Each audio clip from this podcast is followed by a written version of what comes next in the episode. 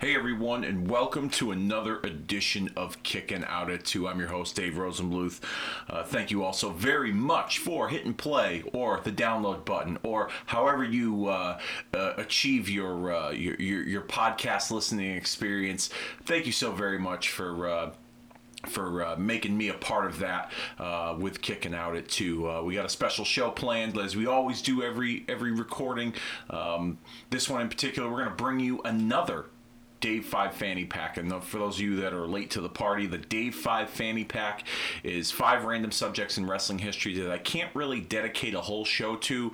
Um, so I throw them all in one recording and uh, make the best of it. Um, in this particular fanny pack, it's we got a little theme. The last few fanny packs, we've had some themes. Um, this one in particular is the what if theme.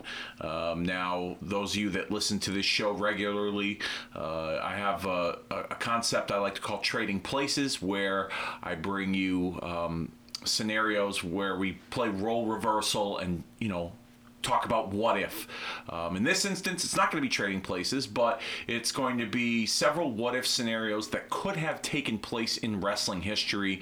Um, five questions that, uh, you know, I, I, I think deserve some kind of attention. Maybe not a whole show, but like I said, cramming them all into one and seeing uh, seeing what we can uh, accomplish with it. Uh, you know, these are five scenarios, five what if questions that. Um, I think a lot of fans have talked about over the years, um, and things that I think that uh, you guys might be interested in from wrestling history. So uh, I'm, I'm, really looking forward to uh, getting things uh, getting things going. But before we do that, um, it's the usual time period of this show where I offer up the cheap plugs where you can find Kicking Out at Two. Um, you can find us on Facebook, facebook.com forward slash Kicking Out at Two. You can find us on Twitter. Our handle's at Kicking Out Two, K I C K N O U T, and the number two. You can find this show on SoundCloud on our SoundCloud page, soundcloud.com. Search Kicking Out at 2. You will find all the backlog archive shows of Kicking Out at 2. You can also find Kicking Out at 2 on the Retromania Pro Wrestling Podcast Network. When you search Podbean, um, you search on Podbean, Retromania with a W, you'll find Kicking Out at 2, Marking Out the Days Weekend Warriors, Gaijin Wrestling Radio, Origins of Attitude, Hulkamania is Dead, and other great bonus content uh, available for you over there. Um, you know, if you don't listen to podcasts on Podbean, if you're a Google Play guy, if you're a uh, Spreaker, Stitcher, Spotify, Apple Podcast guy, uh, Anchor, wherever, you can find Kicking Out at 2 and the Retromania Pro Wrestling Podcast Network all over there on those respective platforms by searching Retromania with a W. Uh, all right. Um, let's do this. Let's get into these scenarios this week. Um, the first one that comes to mind um, why or what if Scott Hall, aka Razor Ramon, had a run with the heavyweight championship? Now, I, I, I'm gonna I'm gonna go in two different directions here. I'm gonna I'm gonna talk about the opportunities that could have presented itself for Scott Hall, not only as Razor Ramon in the WWF, but during his time in WCW under his, you know, his real name Scott Hall. Um, as we all know, as wrestling fans, those that you know live in the wrestling bubble like myself, uh, I'm pretty sure we could answer the question as to why Scott Hall never really gotten an opportunity to have a run with the heavyweight championship in both WWF or WCW. Uh, it wasn't because he lacked talent, that's for sure. Um, many regard him as one of the greatest of all time in terms of his his ability and uh, his his knowledge for the industry, and um, so it wasn't talent, that's for sure. Um, as we all know, you know, Scott Hall has publicly um, gone through some trials and tribulations over the, the last several decades uh, with uh, alcohol and drug abuse. Um, he looks to be on the other side of that these days, uh, knock on wood. But um, we, we could probably guess that um, that has a lot to do with it as to why he was unable to um, get an opportunity at you know the heavyweight championship or at least a run with the heavyweight championship in both the WWF and WCW, um, particularly in. Uh, in WWF, um, I think one of the reasons, I think uh, aside from his personal issues and the things that he was going through while he was there, um, I would imagine that one of the main reasons why he wasn't inserted in the title picture up at the heavyweight level more often is probably because he was such a, a strong anchor in the Intercontinental Championship division and in the mid card. He was like the guy that got you ready to work in the main event. You know, like someone like, for instance, like a Ted DiBiase or a Rick Rude back in the day, or even a Curt Hennig, were looked at as guys that worked with the guys that to get them ready for the main event. Um, Jake the Snake too was another one of those guys. He was so over. He didn't need to be in the main event. He didn't need to have a title. Um, Roddy Piper, those guys, they worked with the the names that the company felt were eventually going to get to that level to work with a Hogan or to work with a Savage or to work with an Ultimate Warrior. Um, Scott Hall was one of those guys. Uh, and he was also such a, like I said, a, a strong anchor of the mid card and the and the Intercontinental Championship division in the new generation of the WWF. That him being removed from that that that scene, that picture, that area of the card would be a huge loss. Yes, he would I think he would have been very successful at a main event level in the WWF. Uh, I really do. But I think because he was such a talented performer, he was what many call a utility player. You put him in any position, it works. He could be in a tag team, it makes sense, and, and he'd make it work. He could be on his own in the singles. He could be a heel. He could be a babyface. Um, you could put him in the main event, um, and it would work. People would believe it. People would buy it because he was such a strong character at that time. Um, but I don't believe that. Um, or I do believe he would be successful in the main event, but I don't believe that the mid card, you know, and and that that area with guys like One Two Three Kid and you know Jeff Jarrett and Savio Vega and even you know a young Steve Austin at the time, um, a Goldust, names like that. Um, even you know Davy Boy Smith and Ahmed Johnson, you know names like that. If Razor Ramon had you know gone away from that portion of the card, if you put him in the main event, the middle of the card would have suffered, would have lacked, with no disrespect to those talents. But Razor Ramon, for the better part of, you know, two and a half, you know, almost three years, was the the focal point of the Intercontinental Championship picture. You know, he had wrestled guys like Shawn Michaels. He had wrestled guys like Diesel. He had wrestled guys like Jeff Jarrett. He had wrestled, um, you know, Goldust eventually, which he would lose the Intercontinental Championship championship to at the 1996 Royal Rumble. Um, and Scott Hall, you know, ran through the gamut of guys in that division. One, two, three kid eventually.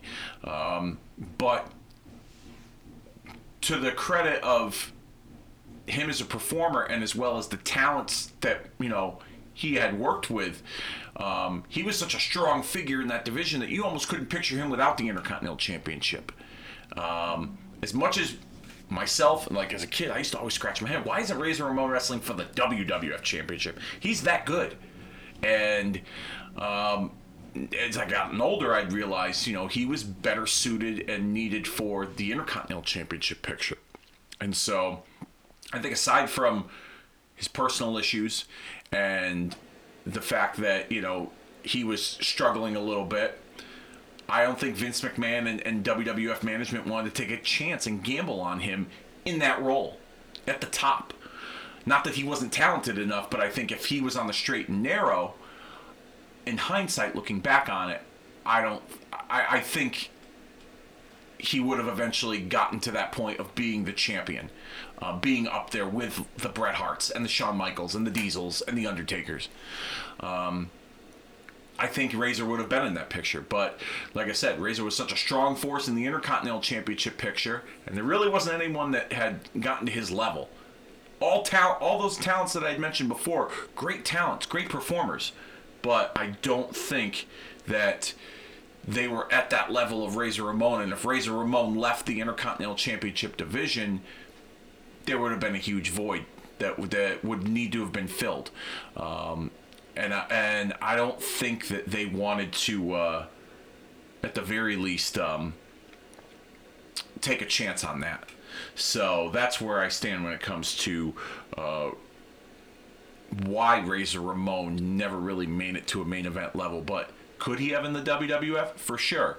Are there definitely some scenarios and some um, some ways that we could have seen Razor Ramon enter the WWF Championship picture? Absolutely. Um, you know, for starters, you can kind of go back to 1993 a little bit when he got his, you know, he was early in his WWF run. He had started in the summer of 92. Uh, he was thrust into a, a, a, top role as like a protege to Ric Flair against Randy Savage in The Ultimate Warrior. And then eventually he would get an opportunity to face Bret Hart for the WWF Championship at the Royal Rumble in January of 1993. And it's one of my favorite matches it kind of gave us a preview of what we to what we were to expect to come when it came to the future of the WWF. They were kind of transitioning out of that, you know, old guard with Hogan and, you know, even Randy Savage. Ric Flair was on his way out. And so they were going for the more um, you know, for the smaller guys, the more athletically based product as opposed to the big muscle guys. Not that Flair or Savage are big muscle guys, but they, you know, they were part of that era. Um, and so, you know, the match with Razor and Bret at that 93 Rumble really showed us what not only Bret can do at a top level, but that there was potential that Razor was going to be a big player. And eventually, you know, as the year went on, Razor um, would find himself in a top storyline with the one two three kid and then eventually in the inner you know that would turn him into a baby face he would become super popular and he would be the intercontinental champion um, and so it was for me as a fan it was that particular match in general where i first saw that like razor ramon could be a big deal even as a kid you know? And that was like the moment like i don't i, I couldn't really put it into words at that time at, at, at 10 years old but it was a moment where i thought to myself like you know razor ramon's to stick around. He's to do some he's to be a part of wwf for a long time. Um, not that my 10 year old brain was thinking that, oh, I'm, I see him as the champ, but after that match with Bret, I definitely. I definitely warmed up to the idea of, of him, you know, wrestling for the belt again. Um, I even thought it would. There, the, I enjoyed the match so much that I wanted to see them have a rematch at that WrestleMania that year.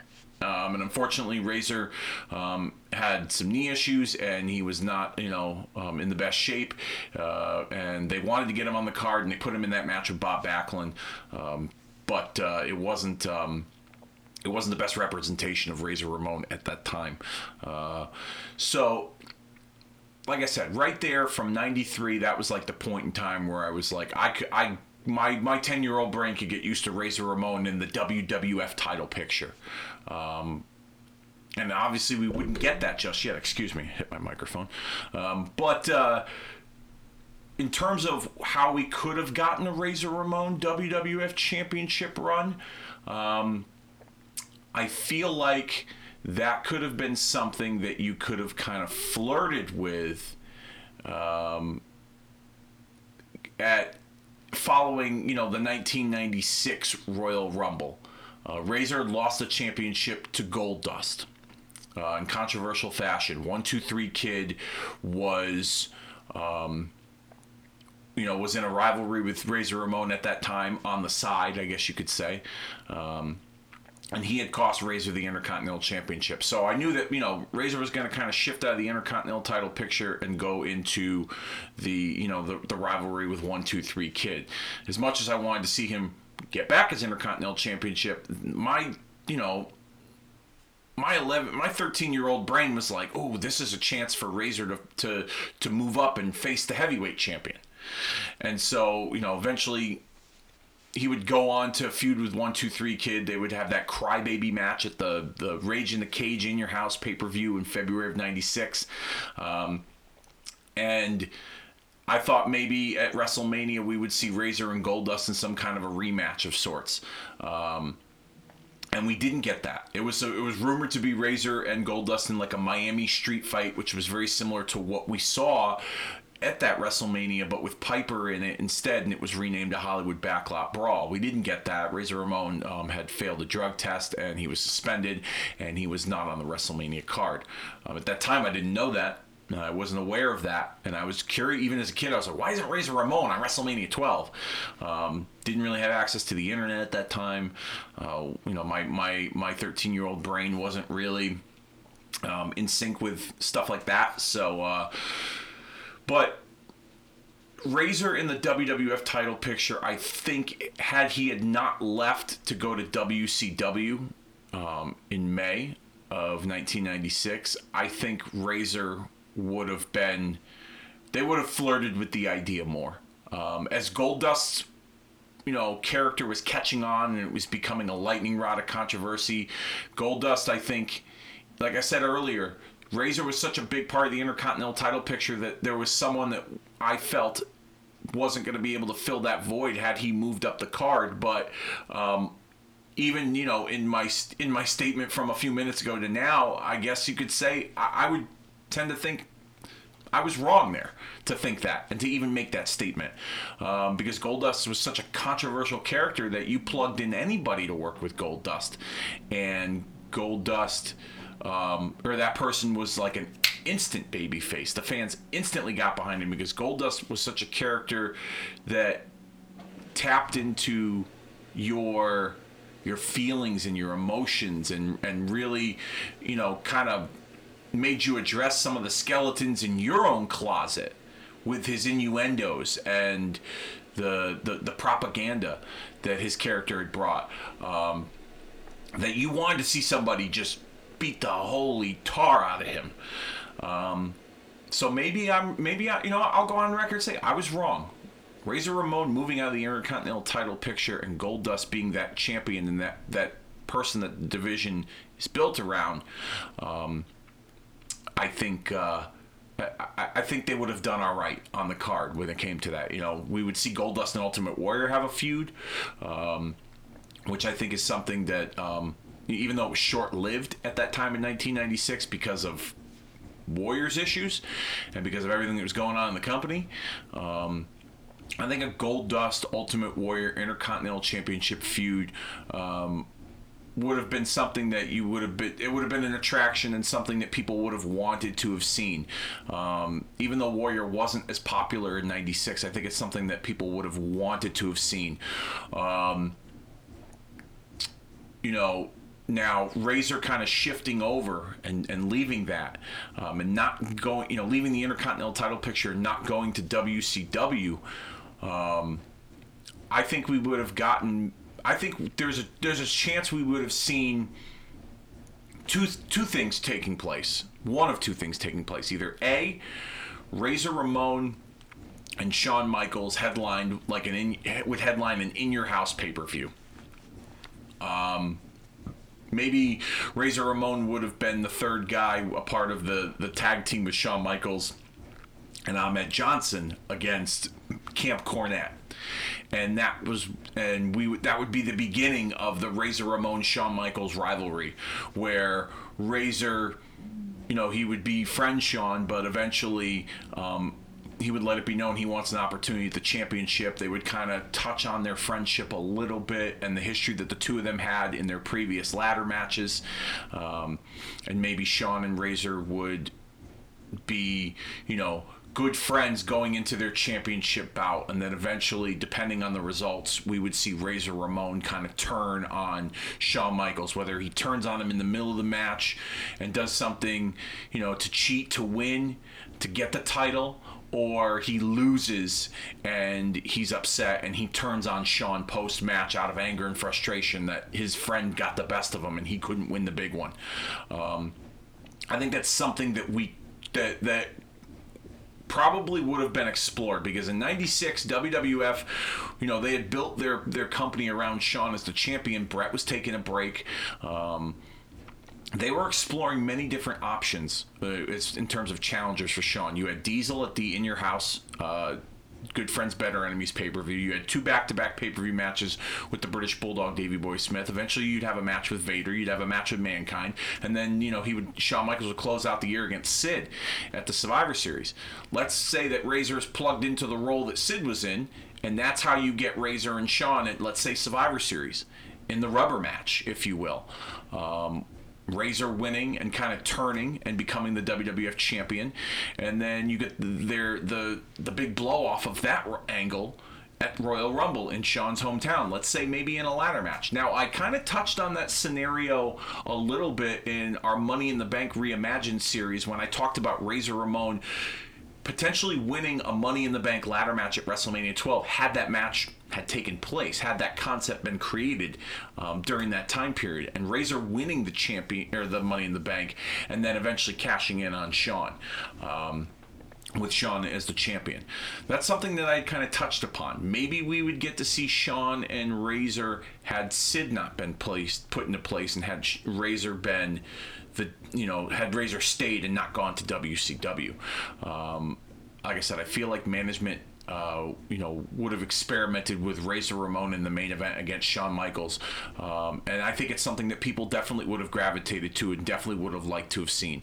Um, that's one instance where I feel like Razor Ramon had the, there was an op, there there could have been an opportunity for Razor Ramon to be the WWF champion and be in the be a, a, focal point in the main event picture. And think about it. Let's say Razor Ramon didn't leave to go to WCW, and he has that run with Shawn.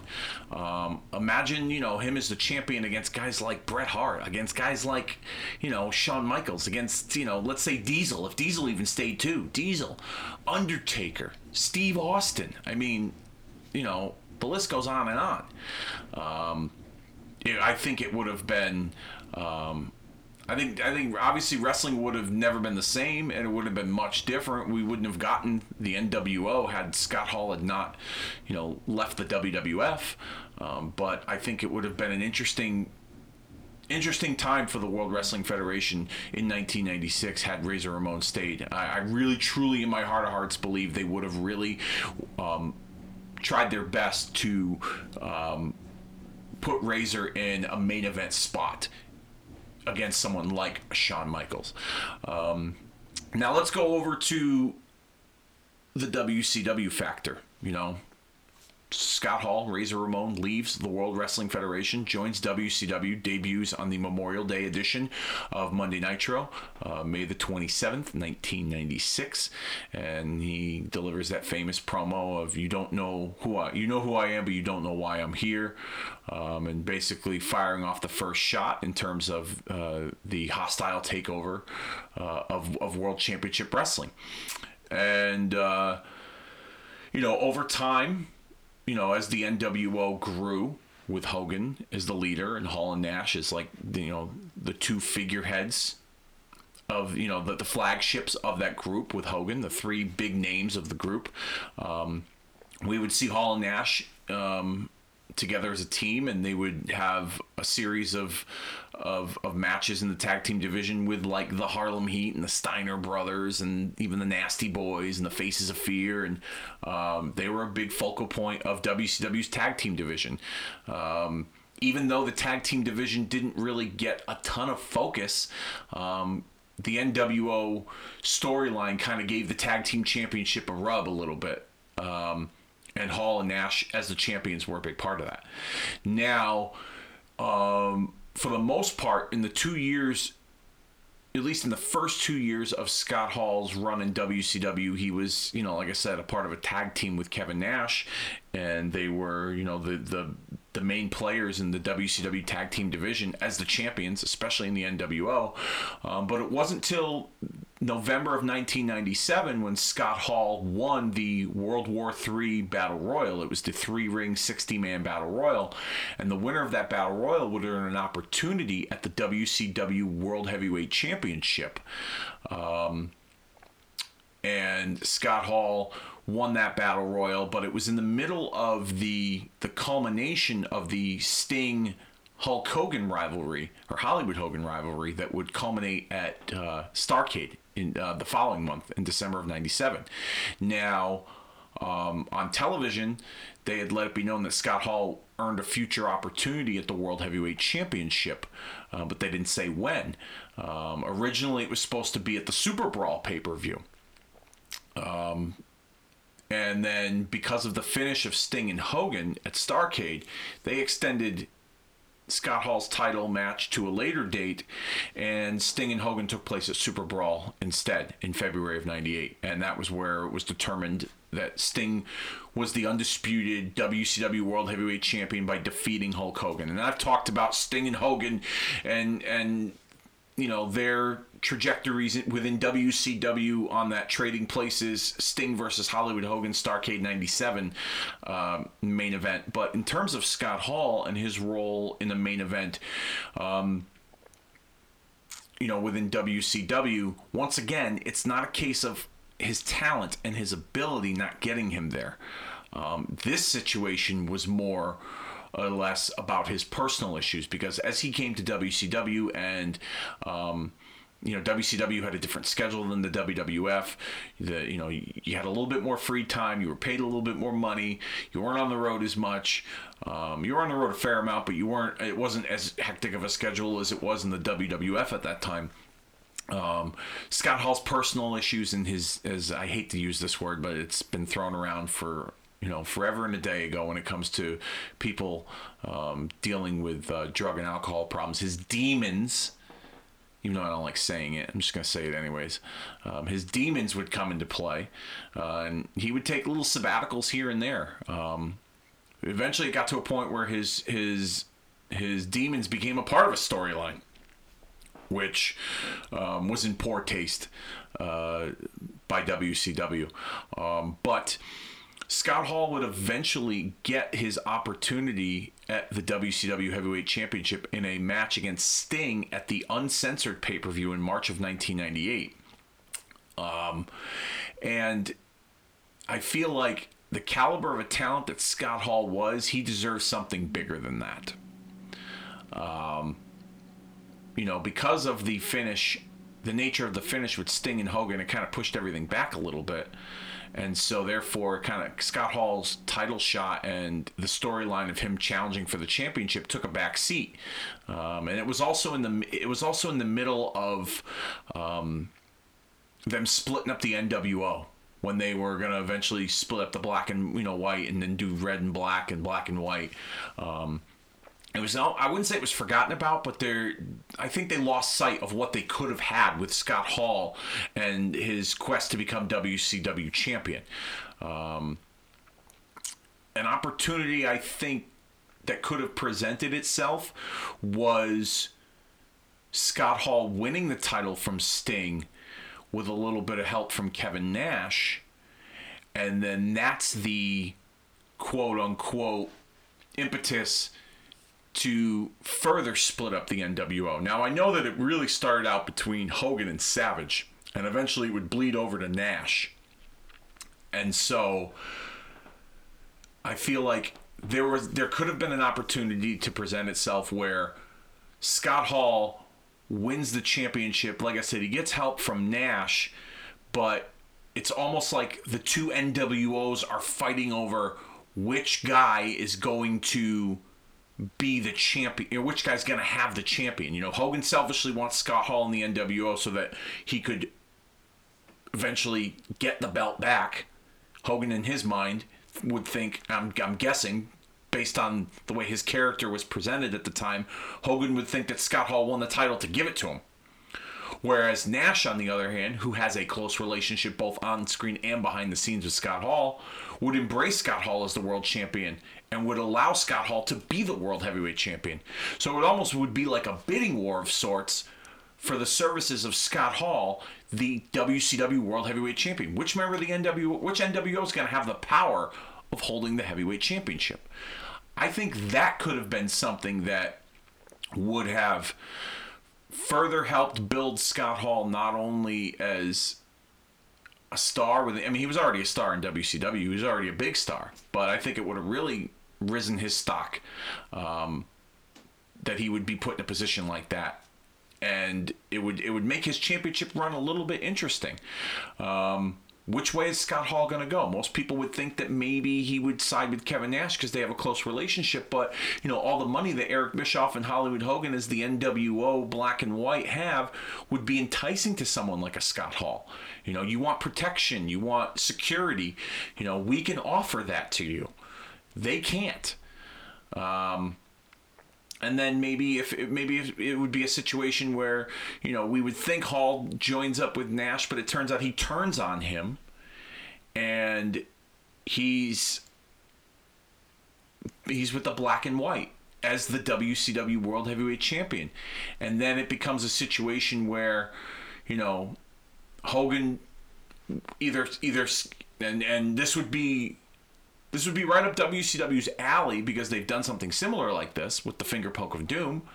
And I know people would probably shit all over it back then and even today, but I could picture a Scott Hall handing the championship over to Hogan and realizing that the money was more important than the championship and you know the favor of you know the NWO black and white you know offering up this large sum of money in return, Hogan gets the belt back, and it further it further enhances Scott Hall's role within the NWO. Um, and the rivalry with him and Kevin Nash, which I know a lot of people didn't really buy into because they were such good friends, but I felt like had Scott Hall at that time in 98 not have as many personal issues as he did, not take as many sabbaticals on TV, I think they would have, I think there would have been a solid effort to make um, a better go of it with the rivalry of Kevin Nash and Scott Hall. Um, you know, unfortunately in 98, Hall had to take some time off here and there, and you know he would disappear, and it was kind of forgotten about at times that he had turned on his buddy Kevin Nash and joined the Black and White. And then when eventually he did, um, when he was around more, they turned his personal life into a storyline with his issues with alcohol and and you know the, the issues that he was dealing with with his wife or his ex-wife at the time um, and they, and they brought that to light and it made for some very uncomfortable um, scenarios that were presented on television. So Scott Hall is the WCW heavyweight champion. I think it would have been believable, and I think it would have been very interesting had he been the pawn that both the NWO Black and White and the NWO Black and Red were fighting over. Um, and now the other scenario here is that you know obviously Hall could join up with Nash and he could be the champion and the black and red could have control over the championship. And Scott Hall would be this like you know cool hip fighting champion but he's got his you know wolf pack around him with a Kevin Nash and a Konnan and you know Randy Savage had joined at the time.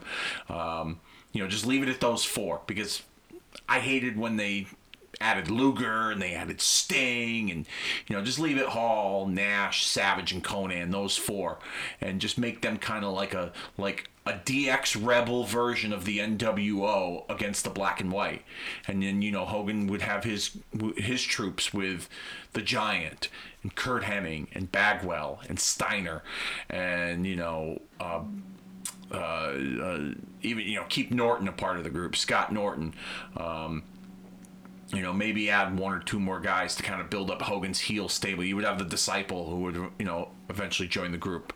Um, but uh, yeah, it was. Um, it, it's it's a situation where I think it, it, it could be explored um, on both W on a WWF level and on a WCW level with Scott Hall um, as the heavyweight champion. But I think we could all agree that the main core reason why he didn't get opportunities um, on both ends was because of the things he was dealing with in his personal life and his issues with drug and alcohol, um, which is very unfortunate. Um, and that's just the you know the first of uh, five what if scenarios we got here on kicking out at two in our fanny pack. The next what if scenario um, that I'd like to discuss is why don't we stick with um, WC? Well, it's yeah, we're gonna kind of stick with WCW here. Um, what if Owen Hart left the WWF after the Montreal Screwjob and joined his brother Bret in WCW? Um, as we know, Bret Hart uh, was on his way out of the WWF when he was screwed out of the w, the WWF Championship in the match with Shawn Michaels at the Survivor Series in Montreal in 1997. And um, not long after that, British Bulldog Davey Boy Smith and Jim the Anvil Neidhart would join him. Um, Owen Hart would be off WWF TV for a while, and his future would, would remain in doubt for a number of weeks until he made an appearance following Shawn Michaels' championship match against Ken Shamrock at the In Your House D-Generation X pay per view. And it would be revealed that, you know, Owen was staying with the company, and they were kind of alluding to Owen wanting to get revenge on his brother Bret for what Shawn and DX had done to him at the, at the Survivor Series. And it kind of added a new dimension to the Owen Hart character, which I low key really enjoyed. You know, as, as silly as it may sound, like you know he had you know he changed his look up a little bit. He grew in his facial hair. Um, he was a little more rugged looking. He wasn't as clean cut. I really enjoyed that that aspect of Owen Hart. He was the Black Heart.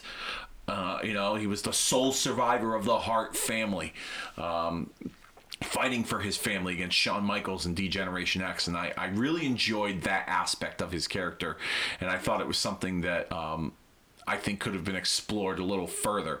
Um, but at the time, you know, Owen Hart, I think was a victim of circumstance, wrong place, wrong time in terms of, you know, the the the, the amount of guys that were moving up the ranks in WWF. You had Austin, you had Rock, you had, you know, Kane, Mankind, Undertaker, you know, like so many guys that were, you know, atop the card that I think it was hard for Owen Hart, Triple H, you know, I think it was hard for Owen Hart and that Black Heart persona to really find a place um, within the, the, the, top ranks of the WWF and the main event level. Um, so let's just say that Owen Hart does not return to the WWF and he got he decides to join his brother in WCW. Um, what if? What if Owen Hart goes? Now, here's a couple different scenarios that could present itself. Um, one, um, we could see Bret make his debut and bring the Hart Foundation with him all together as one, with Davey Boy and Anvil and Owen. Um, and we could, you know, Bret could be the, the flag bearer for WCW and, you know, kind of playing off you know his his trust issues from the Montreal screw job, you know, coming into the Lions Den of WCW, which is overtaken by the NWO. He doesn't trust anybody, so he brings his family with him, and it's business as usual. It's Bret, it's Owen, it's Davey Boy, and it's the Anvil, the Hart Foundation. Now they probably wouldn't be able to call themselves the Hart Foundation because that I think that was trademarked and copyrighted by the WWF at the time, but uh, maybe the Hart family. Um, could be like a good faction name. Um, I could also see Bret Hart coming in on his own and, you know, Davy Boy and Anvil kind of following in his footsteps, and Bret Hart has that backup, but then it could be revealed you know, Bret Hart could be such a thorn in the side of the NWO that the NWO goes to great lengths to infiltrate the Hart family. And we see the debut of Owen Hart on an episode of Nitro or a Thunder or even a pay per view. He comes out to save Bret and he thwarts off the NWO with a chair. And then out of nowhere, he nails Bret and takes the shirt off and reveals the NWO colors.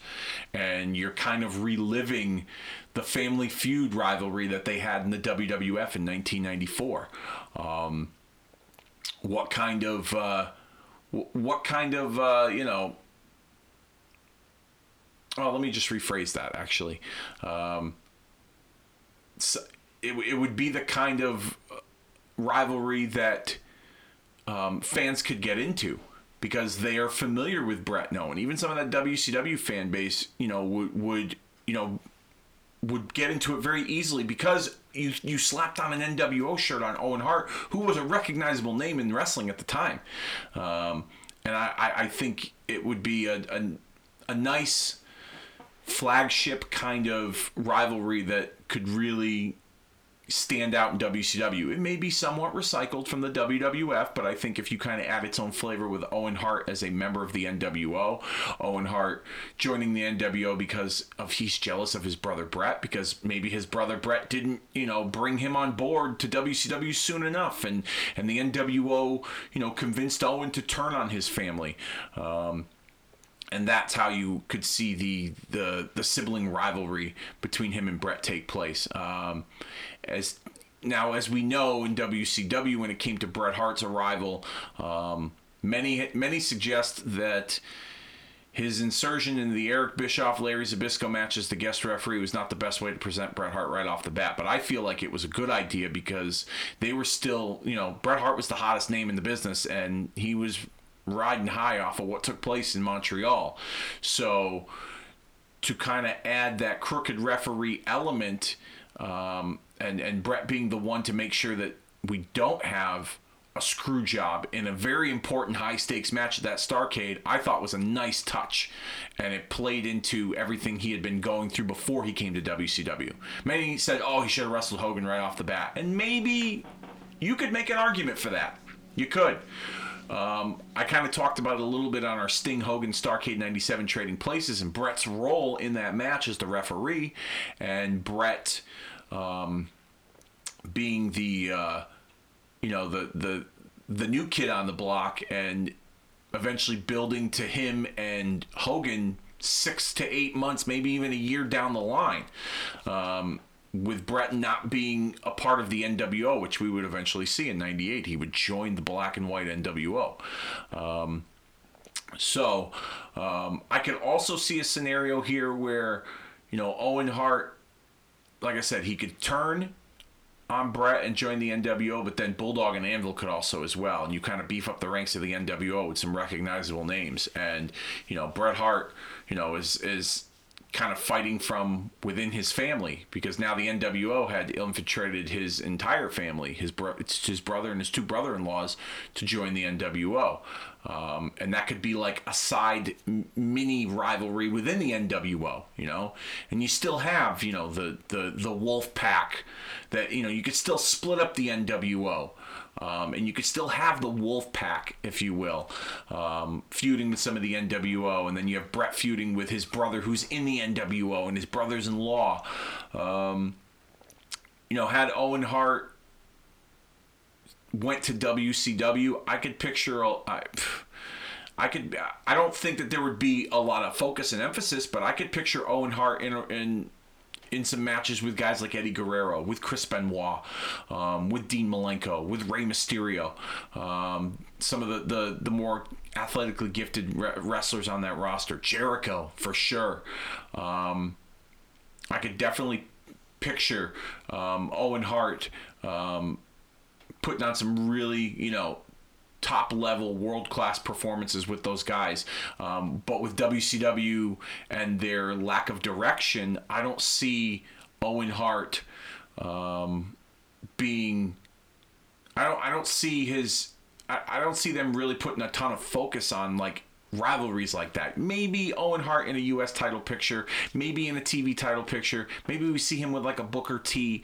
Um, maybe him and Davey Boy renew their tag team um, and, and, and jump ranks in the WCW tag team division. But I, you know, I kind of see the only way an Owen Hart run in WCW could have worked is if you kind of included him with Bret in in whether he was aligned with Bret against the NWO or he had joined the NWO to be a part of um, the NWO taking over WCW and getting you know the best of Bret Hart at the time. I think that's where the you would get the best use of Owen Hart from a storytelling standpoint. Never mind the matches, never mind the great matches he could have with all those names that I had mentioned before. I just don't think they would have put enough focus and emphasis on a storyline with Owen Hart separate from his brother Bret. I think Owen Hart would have been kind of used as filler, in my opinion. Um, but you know, what if what if Owen Hart went to WCW? It's very fascinating um, to think that you know he could have gone with his brother Bret, and what could have been. Um, maybe you know he would still be alive today, and that's not me, you know, putting any blame on WWE for what had taken place. Unfortunately, it was under their watch that this tragic accident occurred. But um, you know, maybe we would be maybe we would, we would be celebrating um, the legacy of Owen Hart with him here today, um, had he had gone over uh, to WCW. And, and and that what if scenario wasn't about you know per se like what if he was still alive and and, and that could have went down. Um, that's not what I meant by it. That's more or less me, um, just you know, trying to create and think of a, a, an interesting and fun scenario had he had um, left WWF after the screw job with his brother Bret. But um, yeah, I don't think that uh, you know. I, I think in in very similar fashion to his brother Bret, Owen's run would there would be flashes of potential in a WCW run, um, and maybe some you know underground hidden gems in terms of matches with a lot of those names that I had mentioned before, but I don't think we would see Owen Hart. Um, I don't think the legacy of Owen Hart would have entailed um, a lot of WCW in the same way that it did for Bret. Um, so yeah, that's that's where I uh, that's where I kind of stand with um, with with Owen Hart and WCW. All right, here's another what if scenario. There are three different years um, that that uh, that that that signify um, the end of three different runs from the Ultimate Warrior in the WWF: 1991, 1992, and 1996. What if um, he wasn't fired? Let, us start with 1991. Um, Warriors' last match in 1991 was at the SummerSlam pay per view. And he was teaming with Hulk Hogan against the Triangle of Terror, Sergeant Slaughter, Colonel Mustafa, General Adnan, and Sid Vicious was the guest referee. It was the match made in hell, the three on two handicap match. And so, um, Warrior chased, I believe, General Adnan and Colonel Mustafa out of the arena with a steel chair, and he was never to be seen from again. And we would find out in later years that the Ultimate Warrior um, held up Vince McMahon for more money before that show, um, and said he would not wrestle unless he um, he was paid a certain amount of uh, uh of money, and Vince paid him, and then after the match he fired him, and uh, it was one of the more controversial moments in Ultimate Warrior's career behind the scenes uh, that he would do such a thing. And I'm not here to shit on the dead because I'm sure that there are plenty of Ultimate Warrior fans out there that will find positives um, in his uh, career. Um, which there are some for sure when it comes to his in ring career. But his reputation behind the scenes, I think universally, you could argue he was not the most liked individual. Um, behind the scenes. But anyhow, um, what if the Ultimate Warrior did stay? Um, and what if the Ultimate Warrior was not fired from the WWF in 1991? Well, as we saw before that match at SummerSlam, they were kind of building to him and Jake the Snake Roberts. Um, you know, Jake the Snake was um, preparing the Ultimate Warrior to kind of find his dark side, so to speak, in combating the Undertaker. You know, it was earlier in that year when Undertaker had locked the Ultimate Warrior inside that casket on the funeral parlor on an episode of Superstars, and um, it was following that that Jake kind of mentored the Ultimate Warrior, um, and then eventually would turn on him, and he would Jake would align with Undertaker um, in those series of vignettes where Warrior was trapped in that room with all those snakes, and the Cobra bit him. Um, you know, we would. I, I, am pretty sure we would get Jake and Warrior um, as a, as a, as a, a main storyline, something that we hadn't seen at that time. Jake was a heel, Warrior was a babyface. Um, Jake was aligned with Undertaker, and I think the the potential for the the lead ups to those matches, I think, would have been huge given the fact that they had those series of vignettes where Jake was, like I said, kind of mentoring Warrior to find his dark side within him. And you saw like him digging his own grave in the graveyard and he, you know, all these crazy psychological things um, that, uh, you know, I feel like we could have seen more of that um, heading into an eventual showdown. Maybe the two of them would have wrestled each other at Survivor Series. Maybe they would have captained a team. Um, would Jake and the Undertaker have crashed the Macho Man's uh, wedding? You know, following the the match made in heaven, yeah, and maybe we would have seen, maybe this, maybe Jake and Undertaker would have been the the impetus for Warrior and Savage to form a partnership as we all know, it was Ultimate Warrior at WrestleMania 7 that had um, faced off against Randy Savage in a career match and won that match. Maybe we would have seen Warrior and Savage form a partnership to take on Jake the Snake and The Undertaker. That could have been some pretty cool stuff. Um, would that have led now what would that have led to um, maybe we would have seen individual matches with jake and warrior jake era warrior and undertaker. Maybe this partnership would have been short-lived and we would have seen warrior and savage have a rematch at wrestlemania 8 from their wrestlemania 7 career ending match. Maybe it would have been warrior and savage you know that that you know, had their showdown at WrestleMania, maybe Warrior would have been the one to take the loss and Savage would have gotten the victory. You know, the, the story going into that match could have been, you know, well, I beat you and ended your career last year, and I'm the reason why the WWF reinstated you because, you know, of what Jake the Snake and Undertaker did to you at your wedding. I suggested, I proposed to Jack Tunney that they reinstate the Macho Man so that we could fight off Jake and Undertaker. I'm the reason why you're back, and you, uh, you're not going to beat me at WrestleMania. Um, the the possibilities of that I think would have been pretty cool. I really do. Um, I think that would have been something that um, you know fans would have gotten into at the time. I really do. Um, imagine a WrestleMania eight, you know, Warrior Savage rematch.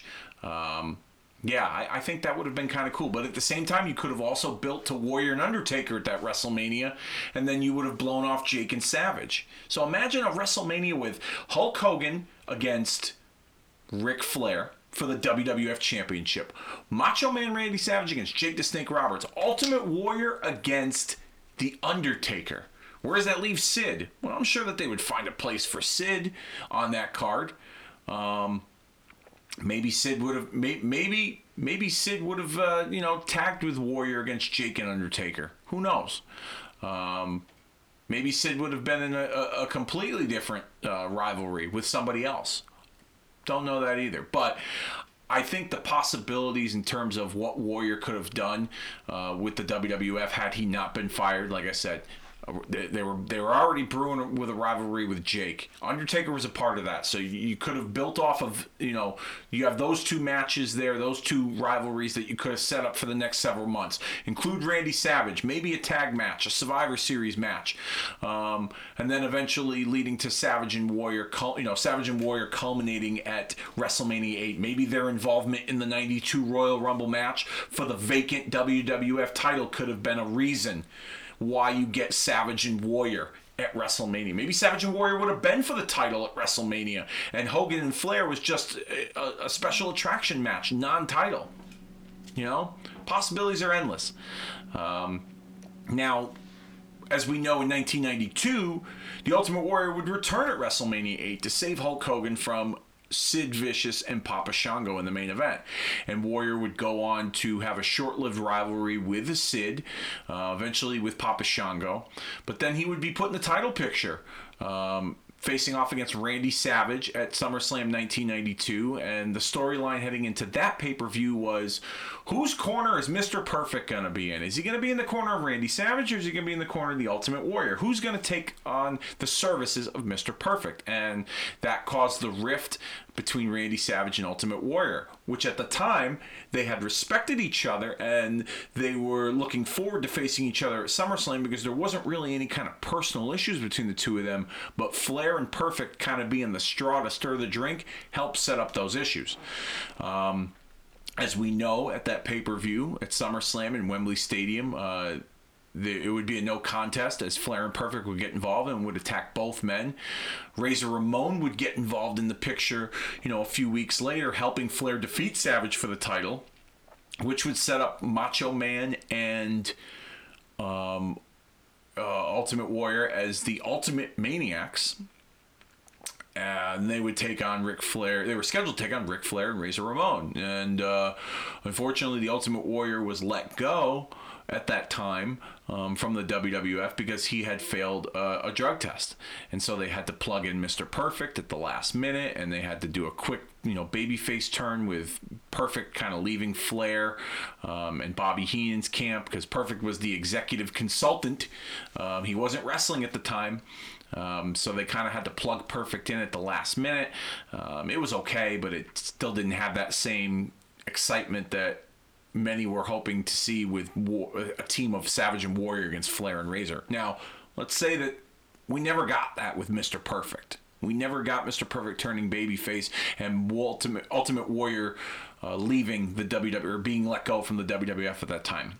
How far? What kind of trajectory do we see Warrior and his path in the WWF? Um, I would imagine that we probably would have gotten an Ultimate Warrior Ric Flair showdown at some point, whether it's on an episode of Saturday Night's main event or even the Royal Rumble, or maybe even you wait to push it back to WrestleMania, um, at WrestleMania 9, Ultimate Warrior and Ric Flair. Um, that's something that I think at the time in 19, especially going into 1993, um, the hardcore hardcore loyal WWF fan base would have gotten behind a, a, rivalry like that. Um, and you know, would, I think it would be a situation where Warrior would have to go through someone like a Razor Ramon, and even let's say Mr. Perfect comes out of retirement and and he's he's wrestling, you know, once again. Let's just say let, let's let's really up the ante, if you will, and let's just say that you know Warrior doesn't get fired that means Mr. Perfect doesn't turn babyface. That means Bobby the Brain Heenan does not introduce the narcissist Lex Luger into the mix, and you got this this stable of of studs, if you will, with Bobby Heenan as like the figurehead mouthpiece, Ric Flair, Razor Ramon, Mr. Perfect, and the narcissist Lex Luger as a as a strong heel faction. It, they wouldn't really have a name per se, but they would be, you know, clients of Bobby the Brain Heenan. Um, I could see Warrior kind of going through Razor or having to deal with Razor on the way to Flair, having to deal with Perfect on the way to Flair, having to deal with Luger on the way to Flair. Maybe Luger kind of is the last stop to, to, to Warrior, like let's say at the Royal Rumble. Let's say let's say Warrior decisively defeats Mr. Perfect, and that sets up maybe that sets up Mr. Perfect, um, you know, turning babyface, and Warrior is looking to gun down Flair and get a piece of Flair, and Luger, the narcissist, is the one that stops Warrior momentarily heading into WrestleMania. Um, and Flair and Heenan are upset that Perfect just kind of, you know, he couldn't get the job done. He couldn't, you know, he couldn't put the stops to the Ultimate Warrior. He couldn't, you know, slow him down on his way to Ric Flair at WrestleMania. And then maybe that sets up Luger and Perfect at that WrestleMania, which we would eventually see. So, um, that's just, I think, an idea of how far Warrior could have gotten. Hey, let's even go further, okay? But at WrestleMania in 93, the, the, the outdoor WrestleMania, WrestleMania 9, we, we, we know we saw Hogan walk out of there as the champion, okay? And Hogan, um, they were going for youth, and Hogan kind of swooped in and reminded everyone that he was still popular and they needed to put the belt on him. And they put the championship on him. And everyone expected to see Bret and Hogan eventually for the championship. Um, let's say they went that route. And I'm going to get to that in the next scenario, okay? You have Ultimate Warrior, who had kind of gone through Flair and Flair's camp. It would only be naturally fitting to see Ultimate Warrior take on Yokozuna at that time. Um, Yokozuna, who was this big monster, um, his momentum had kind of slowed down a little bit.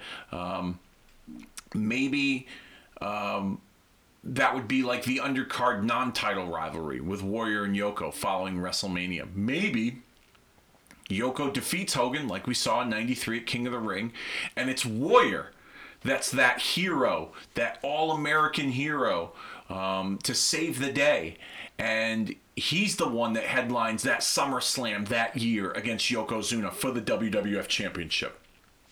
I think people would have gotten behind that more than they would have with Luger as the you know Yankee Doodle dandy on steroids. I mean, come on, let's be realistic here. Um, Warrior was a proven commodity. Warrior was a popular character. Ultimate Warrior, I think um, he would have he would have filled that role nicely. I don't think he would have done great business with Yokozuna at that time because I think 1993, in terms of wrestling across the board, I think was losing its popularity. But I think I think I think they would have done all right. Him and Yoko. The, the matches wouldn't have been anything to write home about, but you know, I think it w- it would have been a solid attraction at that time while they were still in the process of building their future with the youth of guys like Shawn Michaels and Bret Hart and Razor Ramon and under even Undertaker. You know, um, that that's something that I think I would have gotten behind more. And I'm not the biggest Ultimate Warrior fan, but I would have gotten behind it more um, to see Warrior uh, take on Yokozuna heading into that that, uh, that that SummerSlam that year. So had Warrior not been fired in '92, I think he probably would have had somewhat of a, a a sustainable rivalry with Ric Flair and his camp with guys like Ramon and Perfect and even Luger to then eventually set him up with him and Yoko um, at, at, at SummerSlam. You know, Warrior beating Flair. Maybe that's Flair's swan song. Maybe Flair decides to stay through WrestleMania and then eventually he leaves, gives his notice, and goes to WCW. Uh, maybe Warrior's that guy to kind of give him the exit. And Warrior's got that momentum behind him that he had, you know, broken up Ric Flair's camp, if you will. And, um, you know, it, it, it it rides him into the championship picture with Yokozuna down the line. So um, now, in terms of 1996, uh, as we know, Ultimate Warrior was let go because he had no showed a few events, um, and uh, there was uh, there were some issues between him and Vince McMahon. Um, Warrior would make his debut, his return at that WrestleMania that year, defeating Hunter Hearst Helmsley, Triple H, and then uh, following that, he had a short-lived rivalry with Goldust. Uh, didn't last very long. He had a short-lived rivalry with Jerry the King Lawler, and that didn't last very long. And then he was thrust into the rivalry with Shawn Michaels and Ahmed Johnson opposing Camp Cornette, which would be Owen Hart, Davey Boy, and Vader. Um, Warrior was supposed to be a part of that big six-man tag, and he had, you know, no showed a few events and the company had let him go and that's where they brought sid in to the mix. Uh, let's say he doesn't get fired. Let's say he attends all all the the scheduled appearances he's supposed to make. Um, ultimate warrior's trajectory in 96 i could definitely see him in vader for sure. Um, that would be an attraction. I think they were even doing that on some house shows. They were kind of toying with that idea at that time in 96 um, but what if the ultimate warrior were to have turned heel in 1996 against Shawn Michaels, and we saw a more darker version of the Ultimate Warrior. Um, this is a scenario I kind of proposed on the Marking Out the Days Weekend Warrior podcast with Kobe Naida. Had the Warrior turned on Randy Savage following that SummerSlam 92 pay per view. Um, and, and we could have seen Warrior as a heel at that time in 92. Apparently, that's the rumor that that was an idea thrown out there, and Warrior refused to do it because he didn't think that he thought his popularity was going to go down.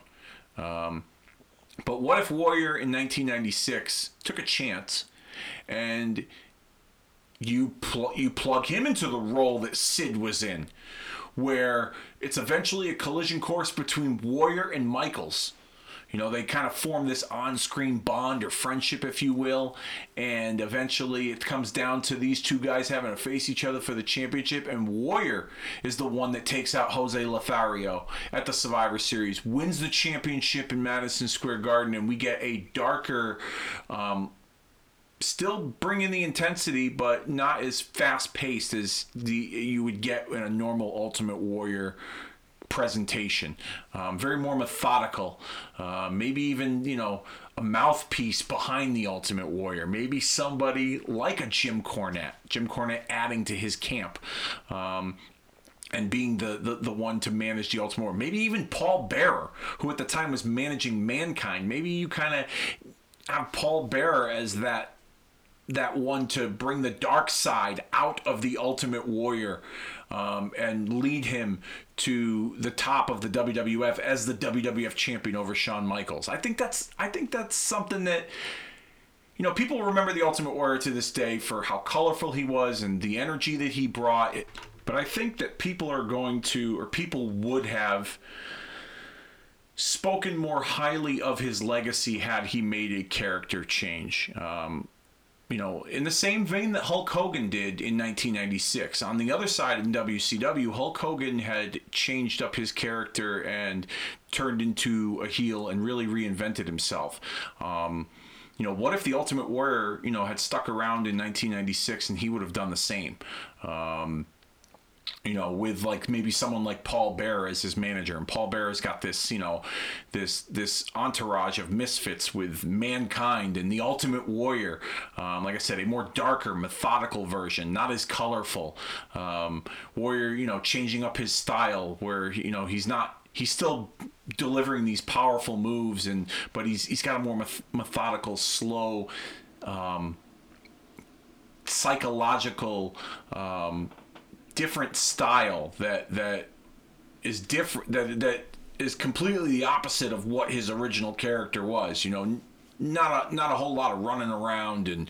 Um, and and uh, you know exciting the crowd and shaking the ropes or anything like that, but like really changing his look up, um, you know, and, and and just reinventing himself. I think people would have taken, people would have spoken of his legacy in a more positive light had he had gone that route and done something like that. And then I think eventually, you know, when it comes to that, I think his I think his run I think his run could have could have lasted till till like Undertaker, um, because Paul Bearer was you know the former manager of the Undertaker. He turned on Undertaker to join Mankind, and I think we would get that like no pun intended, ultimate showdown between, you know, the darker, um, more diabolical, psychologically, um, psychological killer that is the ultimate warrior over the under and, and the Undertaker on the opposite end of the spectrum. Um, I think that's something that they could have that that I think that they could have revisited. It's a dream scenario, but I think it's something that would have been very interesting to see at that time in WWF. Maybe in 1996, late 96, maybe even in the early 97. Maybe, you know, had Shawn Michaels not, you know, lost his smile, we would have still seen him and Bret, and maybe we would have seen Undertaker and the Ultimate Warrior at WrestleMania 13 that year. That's something to kind of ponder. Um, but those are the three different scenarios that I think um, I think there's there's potential in all three of them. Um, between 91, 92, and 96, you know, had the Ultimate Warrior not left the company or been let go in those three respective uh, years. I think that those those scenarios I think would have kind of helped add some some more prestige to the legacy that is the Ultimate Warrior.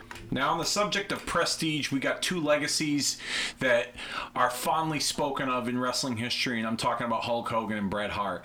Um, and this next what if scenario here is um, what if these two had that big dream match that many wrestling fans uh, wanted to see on a larger stage? Um, and I'm not referring to that random episode of Nitro in September of 1998. I think think it was from Rochester, New York. They had a, a match on TV. Um, what if we saw Bret Hart and Hulk Hogan um, on a grand level, uh, whether it be in WWF or WCW? Um, I kind of spoke of it earlier. Uh, Hogan um, came back and uh, won the championship in quick fashion over Yokozuna after WrestleMania 9, uh, right after Yoko defeated Bret, and many expected we would get that you know dream match with Hogan and Bret. Um, Bret has said on a number of occasions that um, they had taken uh, promotional uh, pictures uh, with the two of them supposedly headlining SummerSlam. I remember in the WWF magazine when I was a kid, it was kind of an, a, a, a dream match scenario article that was thrown out there alluding to SummerSlam, um, but according to many people out there in the wrestling world, it was not a scenario that they were seriously discussing. Bret has even said that Hogan told him that he would have no problems doing the favor and uh, dropping the belt back to him But what we did see was Hogan losing to Yokozuna, and then Hogan leaving the WWF not too long after that. And uh, Bret Hart would uh, win the King of the Ring the same night. Hogan would lose the championship, and Bret and Yoko would go on two different trajectories. But let's just say, what if Hulk Hogan stayed with the WWF in 1993? And would we get that big dream scenario match? Realistically, no. And here's a couple of reasons why. Um, first and foremost, the WWF was trying their best to maintain a clean public image. Um, excuse me in the midst of their um, steroid trial with the federal government. And so Hulk Hogan was the poster boy. Hulk Hogan was indicted actually to testify at the trial. Um, and I don't think, from a public relations standpoint, it would have been a good look for Hulk Hogan to still be appearing on WWF programming in a high profile storyline as he is going to testify. Um, uh, for the federal government um, in the trial, the steroid trial against Vince McMahon and the W and the World Wrestling Federation. Um, the other reason why is that I don't think at that time that people, because Hulk Hogan had kind of pigeonholed himself into um, the way his character was presented, where he faced like these big monsters. Um, that people would have believed Hulk Hogan and Bret Hart um, especially as two baby faces.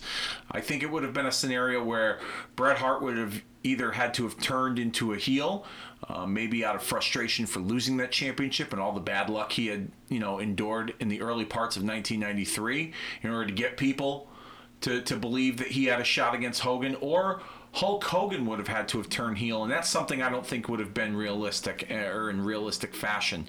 Um, so, in terms of a dream scenario in the WWF, I think on all fronts, uh, Hogan and Bret Hart. Um, I don't think, from a realistic standpoint, we would have seen that match in the WWF. Now, in terms of uh, WCW, I think there was more of a chance to see that. Um, you know, I, I, mentioned it in the Owen Hart scenario. Uh, Bret coming into WCW, many people expected him and Hogan to, to, to go at it right away.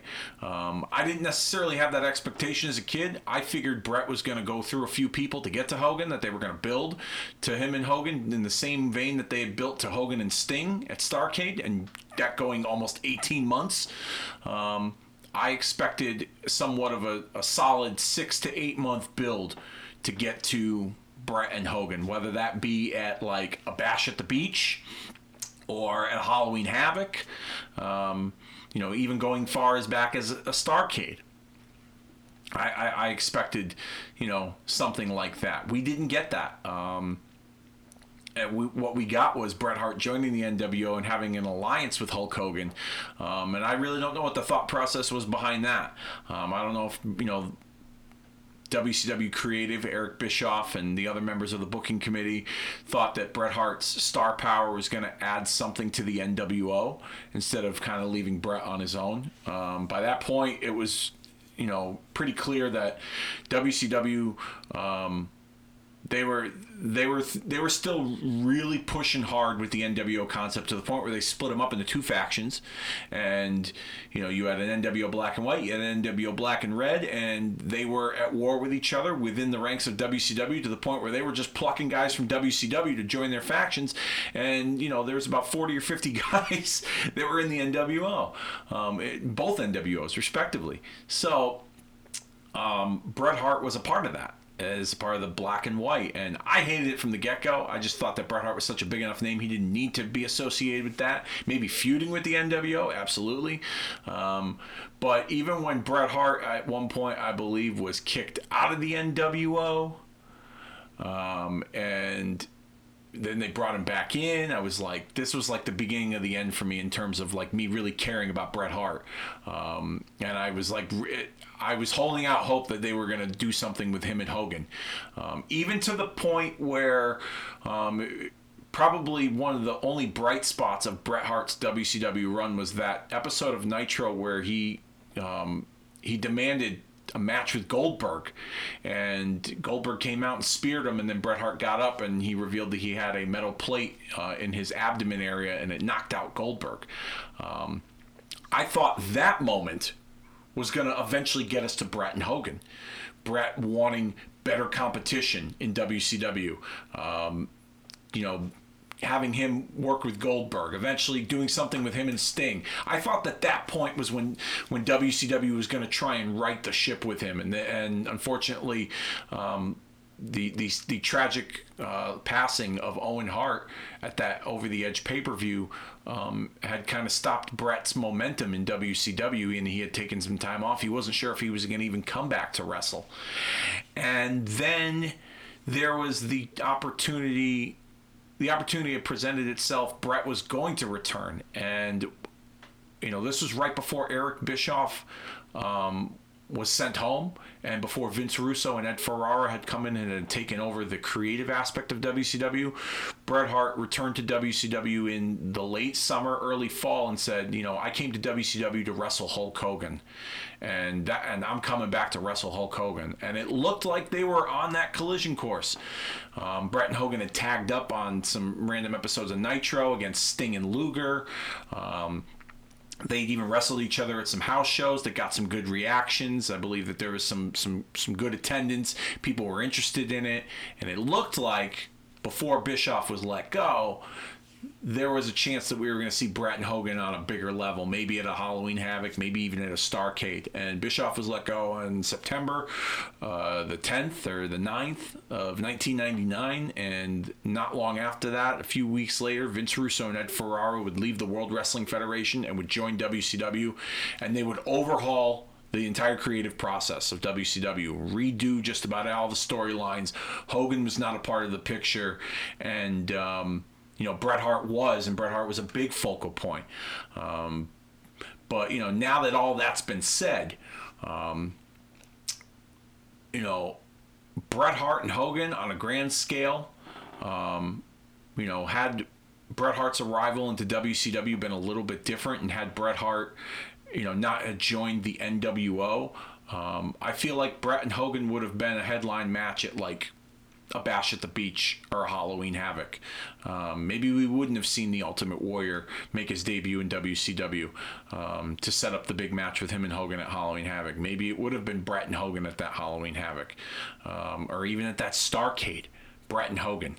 Um, I, I think it's something that they that was discussed and was on the table, but I think there were varying circumstances as to why that match didn't take place during that time period. I think Bret and his contracted obligations and his dates being limited, and same thing with Hogan. And uh, there were other things that they had still wanted to accomplish before they got there. But I think that management kind of lost sight of that in 1998. That's just my opinion. I could be wrong, 100% could be wrong. Um, but I think it's something that um, was definitely discussed and, and explored, but not at great length at that time. Now, in terms of 1999, obviously, you know, had his brother Owen not passed, I'm pretty sure we would have gotten to uh, Bret and Hogan. Uh, maybe even at that bash at the beach, maybe we would have seen the two of them headline that pay per view. Um, you know, Hogan would return the day after that pay per view, but maybe they would have expedited his return a little bit sooner, uh, because at that time WWF was, you know, really getting ahead in the race uh, when it came to television ratings and pay per view, and WCW needed a big time matchup, something to get people interested, excuse me, in the programming. And I feel like Bret and Hogan would have been that um, on that grand scale at a bash at the beach in 1999. If not then, maybe they wait till Halloween Havoc or Starcade when, you know, Bret returned in the fall. Um, you know, and making the proclamation that he's not done with WCW until he gets his match with Hulk Hogan. Um, so that's something I think that could have been explored. Now, we, as we know, Bret Hart suffered that career-ending concussion against Goldberg, and he never wrestled to the acceptable level that many of us expected him to wrestle at following that. Um, I'm not counting the, the, the Vince McMahon match at WrestleMania in 2010, but um, I'm guessing that um, when Bischoff and Russo were put together to work together to help kind of turn things around, I'm guessing if Bret's health um, were to have been in a better stage, that maybe we would have seen Bret and Hogan in the year 2000 um, at one of those big, you know, tent pole type events, Bash at the Beach or Halloween Havoc or Starcade. Um, maybe we would have seen Bret and Hogan. Um, maybe Hogan wouldn't have, uh, you know, walked out on the company. Um, and left following his disagreements with Vince Russo. But I mean, that's going a little too far because you know, in terms of trying to map out a p- potential scenario with him and Bret. Um, but you know, building the two of them to a match wouldn't have been hard, especially in WCW, given the, the their their name value. Uh, the two of them, you know, were, were legends, and you know, many considered it a dream match. And billing it as a dream match of such, I think, would have been the hype in and of itself. I don't think you would have needed a whole lot of personal animosity to get them to that point. Um, so that's something I think that we could have definitely seen uh, in 1998 and in 1999. Um, obviously, Bret and Hogan. Um, you know, very protective of their legacies in wrestling. Um, Bret having a lot of personal animosity towards Hulk Hogan over the years, um, dating back to the incident at WrestleMania 9 and, and how Bret felt that that was handled, as well as, you know, during their time in WCW. So, um, maybe maybe this would be a different discussion had Bret and Hogan had their match. Obviously, maybe Bret would feel differently had him and Hogan had a huge match and drawn huge money. Maybe you know we wouldn't hear so many stories and interviews with Bret Hart blasting Hulk Hogan um, had they had their big you know dream match that he had expected they were going to have who knows but i just think that you know it's uh, it's an interesting scenario that um, you know, it wouldn't have been one of those like life changing moments in wrestling history, but it definitely, I think, you know, there was potential of it being um, a big deal and something that fans would remember for uh, years to come had they gone that direction on multiple occasions in WCW. And our fifth and final what if scenario kind of involves the Eric Bischoff, Vince Russo era of WCW. And, uh, you know, what if the Radicals had stayed with WCW uh, instead of jumping to the World Wrestling Federation? As we all know, um, Chris Benoit, Eddie Guerrero, Dean Malenko, and Perry Saturn left WCW in January of 2000 and uh, would uh, leave to go to the World Wrestling Federation, citing some creative differences with the head booker at the time, Kevin Sullivan, and um, the uh, the um, you know upper management like Bill Busch, who was running WCW at the time, and some other members of the senior management, Mike Graham and uh, JJ Dillon, and uh, so they felt like their careers were going to be squandered, and they they had demanded their releases, and WCW had just said, "Fine, we'll we'll let you go," and they went and joined the World Wrestling Federation, and uh, you know life wasn't the same for them ever since. Um, but what if the Radicals did stay? What if WCW either offered them more money to stay um, or made some kind of promise or guarantee that they were going to be used in, in, in a better light, in a better situation? Um, what, what happens to the Radicals?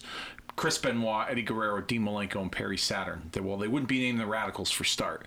Um, but um, you know, you got to go back and, and, and remember here, um, the Souled Out 2000 pay per view ended with Chris Benoit as the WCW World Heavyweight Champion and Kevin Nash, who was the commissioner of WCW and leader of the NWO Silver and Black, had made it clear that he was going to make Benoit's life a living hell. So on the Chris Benoit front, um, him being the fighting champion against upper management and the NWO at that time, I think would have been the reasonable trajectory. Um, Benoit in a series of matches with guys like Jeff Jarrett. Scott Hall, even Kevin Nash. Um, that's something I could I could see Benoit getting involved in and, and immersed in over time. Um, Saturn and Malenko, they were a team on screen in WCW before they left. Um, I could kind of still see them involved in their storyline as a part of the Revolution with Shane Douglas against the likes of the filthy animals like Kidman and Rey Mysterio and Konnan, and uh, that was that that seemed to be one of those never-ending rivalries. That even though the, the, the, their work in the ring was good stuff, there really wasn't any kind of finality, and I think it's just one of those things that would go on and on forever. Um, Guerrero, um, yeah, I could still see him. Um, you know, a part of that filthy animals group now let's you know fast forward to April of 2000 and Bischoff and Russo would make their on-screen debuts as the figurehead bosses but they would also be working together behind the scenes in, in, a, in a, creative aspect um, where they would do this new blood millionaire storyline. I feel like Benoit and Guerrero along with like names like Booker T and Scott Steiner and even Jeff Jarrett I think they would have I think Benoit and Guerrero would have been utilized as like the top guys in that new blood faction you know, I think we would have seen Benoit in there against the likes of a Sting, um, against you know Diamond Dallas Page and Ric Flair, who had represented the Millionaires Club. Maybe we would have seen Benoit and Hulk Hogan in a match. Um, same thing with Eddie Guerrero. Eddie Guerrero, you know, ton of talent. Um, you know, in there against the likes of you know Diamond Dallas Page and Ric Flair and you know Sting. Um, I think Saturn and Malenko, had they had stayed, I think they would kind of get lost in that shuffle. Um, maybe keeping them as a tag team, not really knowing what to do with them, but keeping them a part of WCW's tag team division um, as a representation of the new blood. Maybe you were to put Malenko back into the cruiserweight uh, fold and, you know, have him be the figurehead for the new blood as a part of the cruiserweight division. Maybe Perry Saturn, you know, kind of goes back to his ECW roots a little bit and he goes to the hardcore division and you, you kind of see those guys guys. Um, you know, in the top of those respective title scenes. Um, that's something I can picture. I think that, you know, Benoit and Guerrero and all those guys, had they, you know, had Russo and Bischoff have a plan for them, I think they would have been featured and highlighted more at the top of the card within the ranks of WCW um, as a part of the New Blood, you know, Millionaires Club storyline. Um, I don't see a whole lot for them moving forward following that. Uh, maybe, you know, maybe let's just say Benoit and Guerrero and Malenko and all those guys they stay and they stay through the the uh, the, the, worked shoot with Hogan and Jarrett. Um, when Bischoff ends up leaving too, and you know Russo cuts that scathing promo, that shoot promo, talking about you know never seeing Hulk Hogan that piece of shit ever again, and uh, maybe when they start to restructure their storylines a little bit, you know Benoit's in the title picture with a Booker T. Um, same thing with Guerrero. Um, you know Goldberg will be in the mix too. Maybe we see those guys wrestle Goldberg every once in a while. Um, you know I feel like if had they had stayed, I think Russo would have done his best to make the best opportunity for them on screen, to make them make fans believe that they were major players in WCW at the level of like the Stings and the Ric Flairs and the Hulk Hogans and the Goldbergs and the Kevin Nashes and the list goes on and on. But I think that they would have been highlighted, especially Benoit Guerrero, I think would have been highlighted and featured.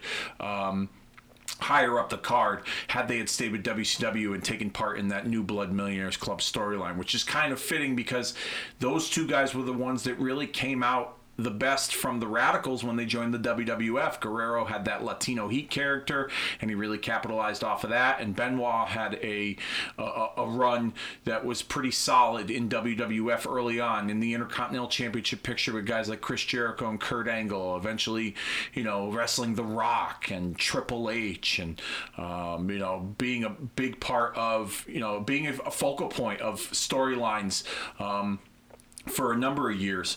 Um, you know, it, you didn't really have Benoit in a, in a, role that didn't have any meaning at the time. And same thing with Guerrero, too, in the WWF. So I think, you know, it's kind of fitting that those two guys were the ones that really stood out from the four of them in W in, in WWF when they made the jump. I think they would do the same thing in WCW had they had stayed um, and not jump ship.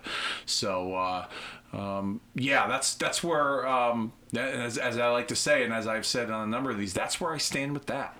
And uh, I think it's uh, I, I, think it's fitting that we end um, this Day Five Fanny Pack with that. Uh, thank you all so very much for uh, for joining me this week, uh, hitting that download button, um, and uh, you know playing along with me. What if? Um, what if you know?